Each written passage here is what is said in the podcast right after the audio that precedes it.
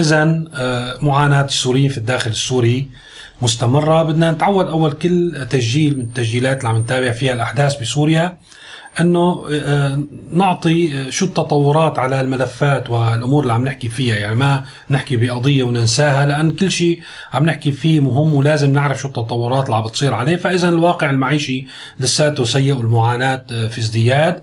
امبارح أيضا في الشباب بالرصد شايفين محادثة على صفحة رئيس غرف اتحاد الصناعة السورية فارس شهابي وبعض المتابعين بيأكد فيها أنه في 10 معامل حديد وقفت بسبب نقص الكهرباء أو نقص الطاقة. هذا الموضوع طبعا بيصف في موضوع محاربة الصناعة السورية. حكينا امبارح عن موضوع استهداف معامل الأدوية في سوريا، ويعني وكأنه في نية للقضاء على هذه الصناعة والاستعاضة عنا بالاستيراد. أيضا الغاز المصري صرنا حاكين عنه أيضا بتسجيلين متتابعين.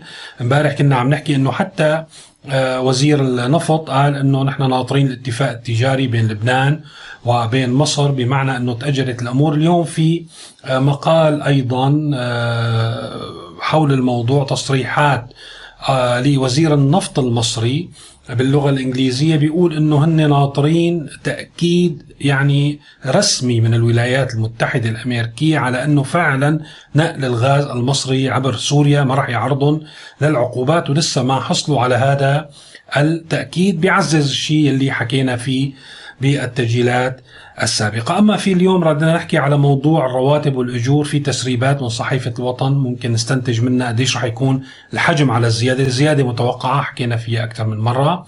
أيضا رح نحكي في منظمة البلدان العربية المصدرة للبترول أوابك قررت أنه الاجتماع القادم في سنتين 2024 رح يكون بدمشق، وشو دلالات هذا القرار يلي يعني أثار أيضا استهجان البعض. في ظاهرة أيضا بدنا نحكي عليها اليوم، أنه البرامج اللي على التلفزيون السوري أو القنوات الشبه الرسمية ما عاد استضافت ناس من أصحاب الشأن. ظاهرة أنه عم يطلع فيها ناس يبدو أنه هن من أفرع الأمن، يعني لا أكثر ولا أقل. راح نشوف شو هالظاهرة وشو دلالاتها. فإذا أهلا وسهلا فيكم باستعراض أحداث اليوم الأربعاء 15 كانون الأول عام 2021. يمكن تلاحظوا بأنه هالفقرة من التقرير ما أنا متجانسة مع باقي التقرير، في اختلاف شوي بزاوية التصوير، الشاشة مطفية، لأن وسجلت التقرير ما كان مراسيم زيادة الرواتب والأجور صدرت. كان في مادة تمهيدية بصحيفة الوطن عم بتقول أنه رح تكون زيادة يعني مفيدة وواقعية، فأنا توقعت يعني قد ما كنت متشائم. خلينا نشوف أول شيء شو توقعت بالتسجيل السابق. حكينا نحن بموضوع الرواتب والأجور، قلنا راح يكون في زيادة بالرواتب والأجور يعني واضحة بعد ما رفعوا الدعم عن كل شيء تقريبا. تسريبات اليوم بصحيفة الوطن أنه كيف يعني قديش حجم لحتى ما يخلوا العالم تشطح كثير، لأ صار في مجلس الشعب من فترة طالب ب 300%، فهني قال والله الحكومة كانت محتارة. هيك المادة بصحيفة الوطن بين أنه تكون زيادة كبيرة وبالتالي بيصير في تضخم، والتضخم بيأكل يعني هاي الزيادة، وبالتالي المواطن ما بيكون استفاد شيء، أو بدها تكون هي زيادة واقعية ومفيدة يعني سموها. واحتاروا بين الاثنين، وآخر شيء بحسب الصحيفة يعني حرفيا اختارت الحكومة خيار زيادة واقعية ومفيدة. يعني زيادة واقعية مفيدة بتوقع رح يكون الموضوع بين 50% ل 100% مو أكتر. ما خطر على بالي أبدا أنه تكون الزيادة 30% و25% للمتقاعدين بعد كل هال يعني الرفع عن مواد الدعم، رفع الأسعار، ارتفاع الأسعار الهائل يلي صار خلال الأشهر الماضية، تنصل الدولة من دعم المواد للمواطنين وتعجيزهم بالطريقة اللي عم نحكي عليها كل يوم. لسه اليوم استعرضنا يعني بعض الكتابات للناس اللي صارت بالعلن على صفحات التواصل الاجتماعي، فبيقوموا بيرفعوا لهم هالزيادة يلي رح تضر أكتر ما تفيد. يعني الحقيقة هذا النظام أثبت أنه هو ما بيعرف يعطيه على الإطلاق، ما عنده أي قدرة على العطاء في مقابل أنه ممكن ياخد كل شيء حتى لقمة عيش الفقير في سوريا. بكل الأحوال ما رح أحكي بالتفصيل عن هذه القرارات ودلالاته وانعكاساته، رح أعمل تسجيل خاص إن شاء الله يوم غد. وهلا رح نتابع التقرير حول باقي الأحداث اللي حكينا عليها بالمقدمة. الموضوع الثاني اللي بدنا نحكي فيه هو موضوع قرار منظمة البلدان العربية المصدرة للبترول أوابك، إنه سوريا تستضيف المؤتمر العربي للطاقة في العام 2024. طبعا هذا من كام يوم ما حكيت فيه، ما حسيت انه هالخبر مهم كثير، ولكن الجدل والدلالات يلي البعض استنتج من هذا الموضوع انه هذا تطبيع للعرب مع النظام السوري، وانه يعني انفتاح الدول العربية على النظام، خلاني انه لازم اوضح بعض الامور. هلا في نحن بسوريا لازم نميز بين ثلاث امور: رأس النظام السوري، والنظام السوري، والدولة السورية. هلا المشكلة حقيقة هي مع رأس النظام السوري، يعني رأس النظام هو اللي لا يمكن تعويمه، لا يمكن إعادة العلاقات معه هو بشخصه. يعني هذا الموضوع في صعوبة، لأن حتى إعادة يعني العلاقات معه حكينا قبل هالمرة، لو كان حتى ممكن كان ممكن يخفف حتى من حدة المعاناة الموجودة في سوريا ويأجل الحل بالنسبة لنا كشعب سوري، بيكون يعني هذا أحلاهما مروا، يعني بيكون هذا المر يلي ممكن يخلي الأمور ماشية، الناس يعني عايشة. ولكن صار في استحالة، وهذا الموضوع شرحناه أكثر من مرة، ما راح أرجع عيده، في إنه إعادة العلاقة مع رأس النظام السوري.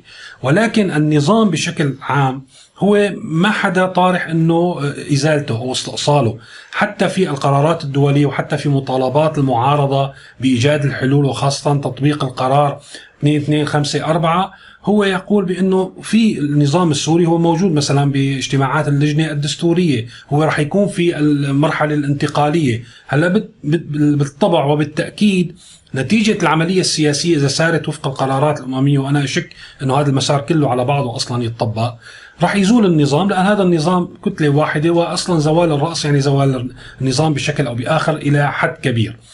فإذا هذا هو الموضوع الثاني، هو النظام. وفي عنا الدولة السورية بمؤسساتها، بنقاباتها، لو كانت هياكل، لو كان اليوم سيطر عليها النظام، هو يعين رجالاته فيها، ويعني يجعل أداة لدعمه والتطبيل والتزمير له، ولكن هي موجودة، وأنا برأيي وجودها ضروري، ويجب علينا كسوريين من كل الاتجاهات ألا نعمل على تقويض المؤسسات السورية. فأي علاقة للمؤسسات كمؤسسات سورية أو نقابات مع المحيط أو يعني الإقليم أو على الصعيد الدولي هو شيء غير مضر فينا كسوريين، ولا يعني هو التطبيع مع رأس النظام أو إعطاء ضوء أخضر لبقاء رأس النظام إلى فترات قادمة.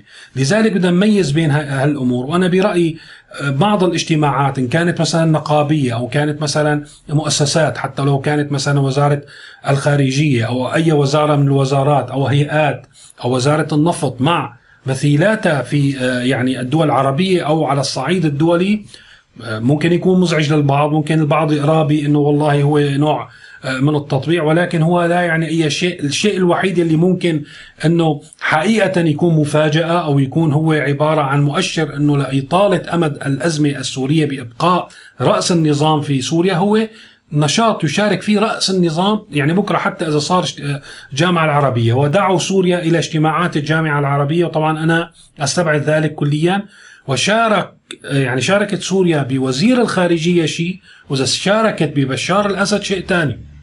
إذا شاركت بوزير الخارجية يعني نحن بدنا الدولة السورية وما بدنا بشار الأسد، هذا معناته. ولكن إذا شارك بشار الأسد بيكون الموضوع في تفسير آخر نحكيه بوقته. ظاهرة غريبة عم شوفها على التلفزيون السوري، انه ما عاد البرامج اللي كنا نشوفها ونتابعها حول يعني الامور والوضع المعيشي تستقبل ناس من اصحاب الشأن، يعني كامل وزارات او الناس الواقع عليهم مثلا مشكلة او اصحاب المشكلة، صار عم تستقبل ضيوف عم تسميهم انه شيء والله من المجتمع الاهلي، شيء والله صيدلاني، مثل ما شفنا امس يعني بمعالجة موضوع القطاع الدوائي. وهدون الحقيقة متمكنين، يعني أنا أعتقد بأنه الضيوف أصحاب الشأن ما عم يحسنوا يسيطروا عليهم تماما، لحتى ما يوجهوا اللوم بالاتجاه اللازم يوجهوا اللوم فيه. لحتى تفهموا علي أكثر، أنه مثلا في موضوع الدواء وعدم توفر الدواء، يعني أنتوا أخي شيلكم من سوريا، أنت إنسان سوري، واحد عم يقول لك أنه بموزمبيق ما في دواء، وأنه الناس داشرة بالشوارع بتقضي يوم يومين ما بتلاقي الدواء، وفي ناس عم تموت لأن ما في دواء. على مين الحق؟ يعني إذا واحد سألك هذا السؤال الطبيعي أنت شو بده يكون جوابك؟ قلت له على الحكومة الموزمبيقية. أما صاحبنا وقت سألوه وألحت عليه المذيعة أو مقدمة البرامج أنه على مين الحق، خلينا نشوف شو جواب. النقص الدوائي الحالي هو عدم تزويدنا نحن كصيادلة من المستودعات الدوائية المرخصة والمعامل المصنعة بكتير من الزمر الدوائية. أنا معلش بتسمحي لي طبعا انا عم لوم زملائنا لانه المصنعين هن زملاء صيادله كمان كلياتهم المعامل الدوائيه. انا بوضع لوم ولوم بمحبه على انه هذه الحاله غير مسمح لها انه تستمر، لا نحن لازم نلتزم بتزويد السوق الدوائي المحلي بحاجه المريض الدوائيه من المصنع المحلي. هلا انا ما بقول قد يكون هناك مظلوميات، قد يكون هناك شكايات معينه بكلف التصنيع وبسعر الدواء، اوكي بحمل مسؤوليه لبين ما توصلوا لحل، بتزودوا السوق لو سمحتوا بالحاجات الدوائيه بعدين بنوصل لحل. اذا هو بده انه يعني شركات مصنعه للدواء انه هي توزع الدواء بخساره الى ما شاء الله لحتى تحل، يعني هذا شيء انساني. طب انساني وبلكي هالناس ما عندهم قدره او طاقه، يعني هذا الموضوع، ولا الحكومه يلي هي لازم تشتري من الشركات بالسعر يلي بدها اياه الشركات، او يكون ضمن ما تعمل خساره معه وتحقق لهم هامش من الربح، وهي توزعه على السوق بالسعر المدعوم اللي قادره الناس تشتري فيها.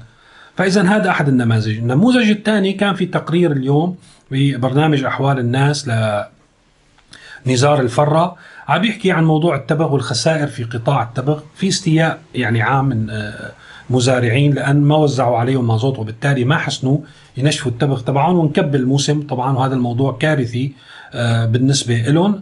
فمستضيف واحد مسميه من المجتمع الاهلي كمان، هذا شكله زلمه مخابرات يعني خالص، وتساله نزار الفره انه شو الموضوع، خلينا نشوف شلون جاوب، يعني شلون رد على استياء المزارعين من هذا الموضوع. المحروقات اليوم غير متوفره، والمحروقات اليوم الدولة تعمل بالحد الأدنى. يعني نحن كنا عم نسوق هذا الكلام دائما إنه يا جماعة الناس، يا جماعة الخير، الدولة اليوم هذا هو الحد الأدنى من المعقول. أنا أكثر من هيك ما عندي، الحد الأقصى عند الدولة. نعم. يعني أنا اليوم إذا عطيت ربطة خبز أفضل معقول ما في، وإذا عطيت أنا خلال اسبوع تنكة بنزين للمواطن افضل ما اقول له ما في، واذا اعطيته 50 لتر مازوت خلال شهر افضل ما اقول له ما في طبعا. نعم. لكن انا سمعت شرح من السيد المحافظ انه هو قدم انه اخي هذا الموجود عملوا عليهم، يعني ليش هدول الناس حتى، يعني هذا الرد يعني خلى حتى نزار الفره المعروف انه هو يعني من ضمن يعني الاعلاميين المواليين انه ما يتحمل هالجواب ويقول له خلينا نشوف شو قال له. وكان من فتره ضيفنا السيد محافظ حماه، وهذا الكلام بيعرفه كل مواطن اليوم، كل مواطن بيعرف هذا الكلام، ونحن بنعرف انه هذه مبررات الدوله، بس المواطن اليوم كل هذا الكلام ما عاجبه وكل هذا الكلام ما راضيان عنه. ايه نعم. فاذا جاي حضرتك اليوم بدك تحكي بلسان شو بيقولوا بالاجتماعات الرسميه والحزبيه او الاجتماعات النظاميه تبع الجمعيات الفلاحيه، مشان نعرف بدك تحكي بلسان المواطن ولا بلسان يعني كلام الحكومه بنعرفه كاملا حافظينه. هلا بالنهايه بشكركم، اليوم اجاني من اليوتيوب نتيجه اعمال السنه الماضيه، يعني كانت نتائج مقبوله للغايه لقناه بتقدم محتوى سياسي ثقافي. بتمنى السنة الجاية تكون نتائج أفضل، راح أبذل كل جهدي وراح أعمل تحسينات على القناة راح تلحظوها تباعا. بتشكركم، ما ممكن كنا نوصل لهالنتائج لولاكم، لولا متابعتكم، لولا يعني المتابعين. بتشكرهم، بعرف كتير من المتابعين أنا ما بيحسنوا يشتركوا بالقناة لأن بيشكل عليهم خطر بكل الأطراف على فكرة. بتشكر المشتركين وبتشكر الأعضاء المنتسبين لعضوية القناة، وإن شاء الله العام القادم يعني رح يكون في شغل أفضل، ورح يكون في طريقة بالتعاطي مع الأحداث إن كانت بسوريا أو بالأقليم أو بالعالم بطريقة مختلفة رح تنال إعجابكم. شكرا لمتابعتكم، شكرا لدعمكم، وإلى اللقاء.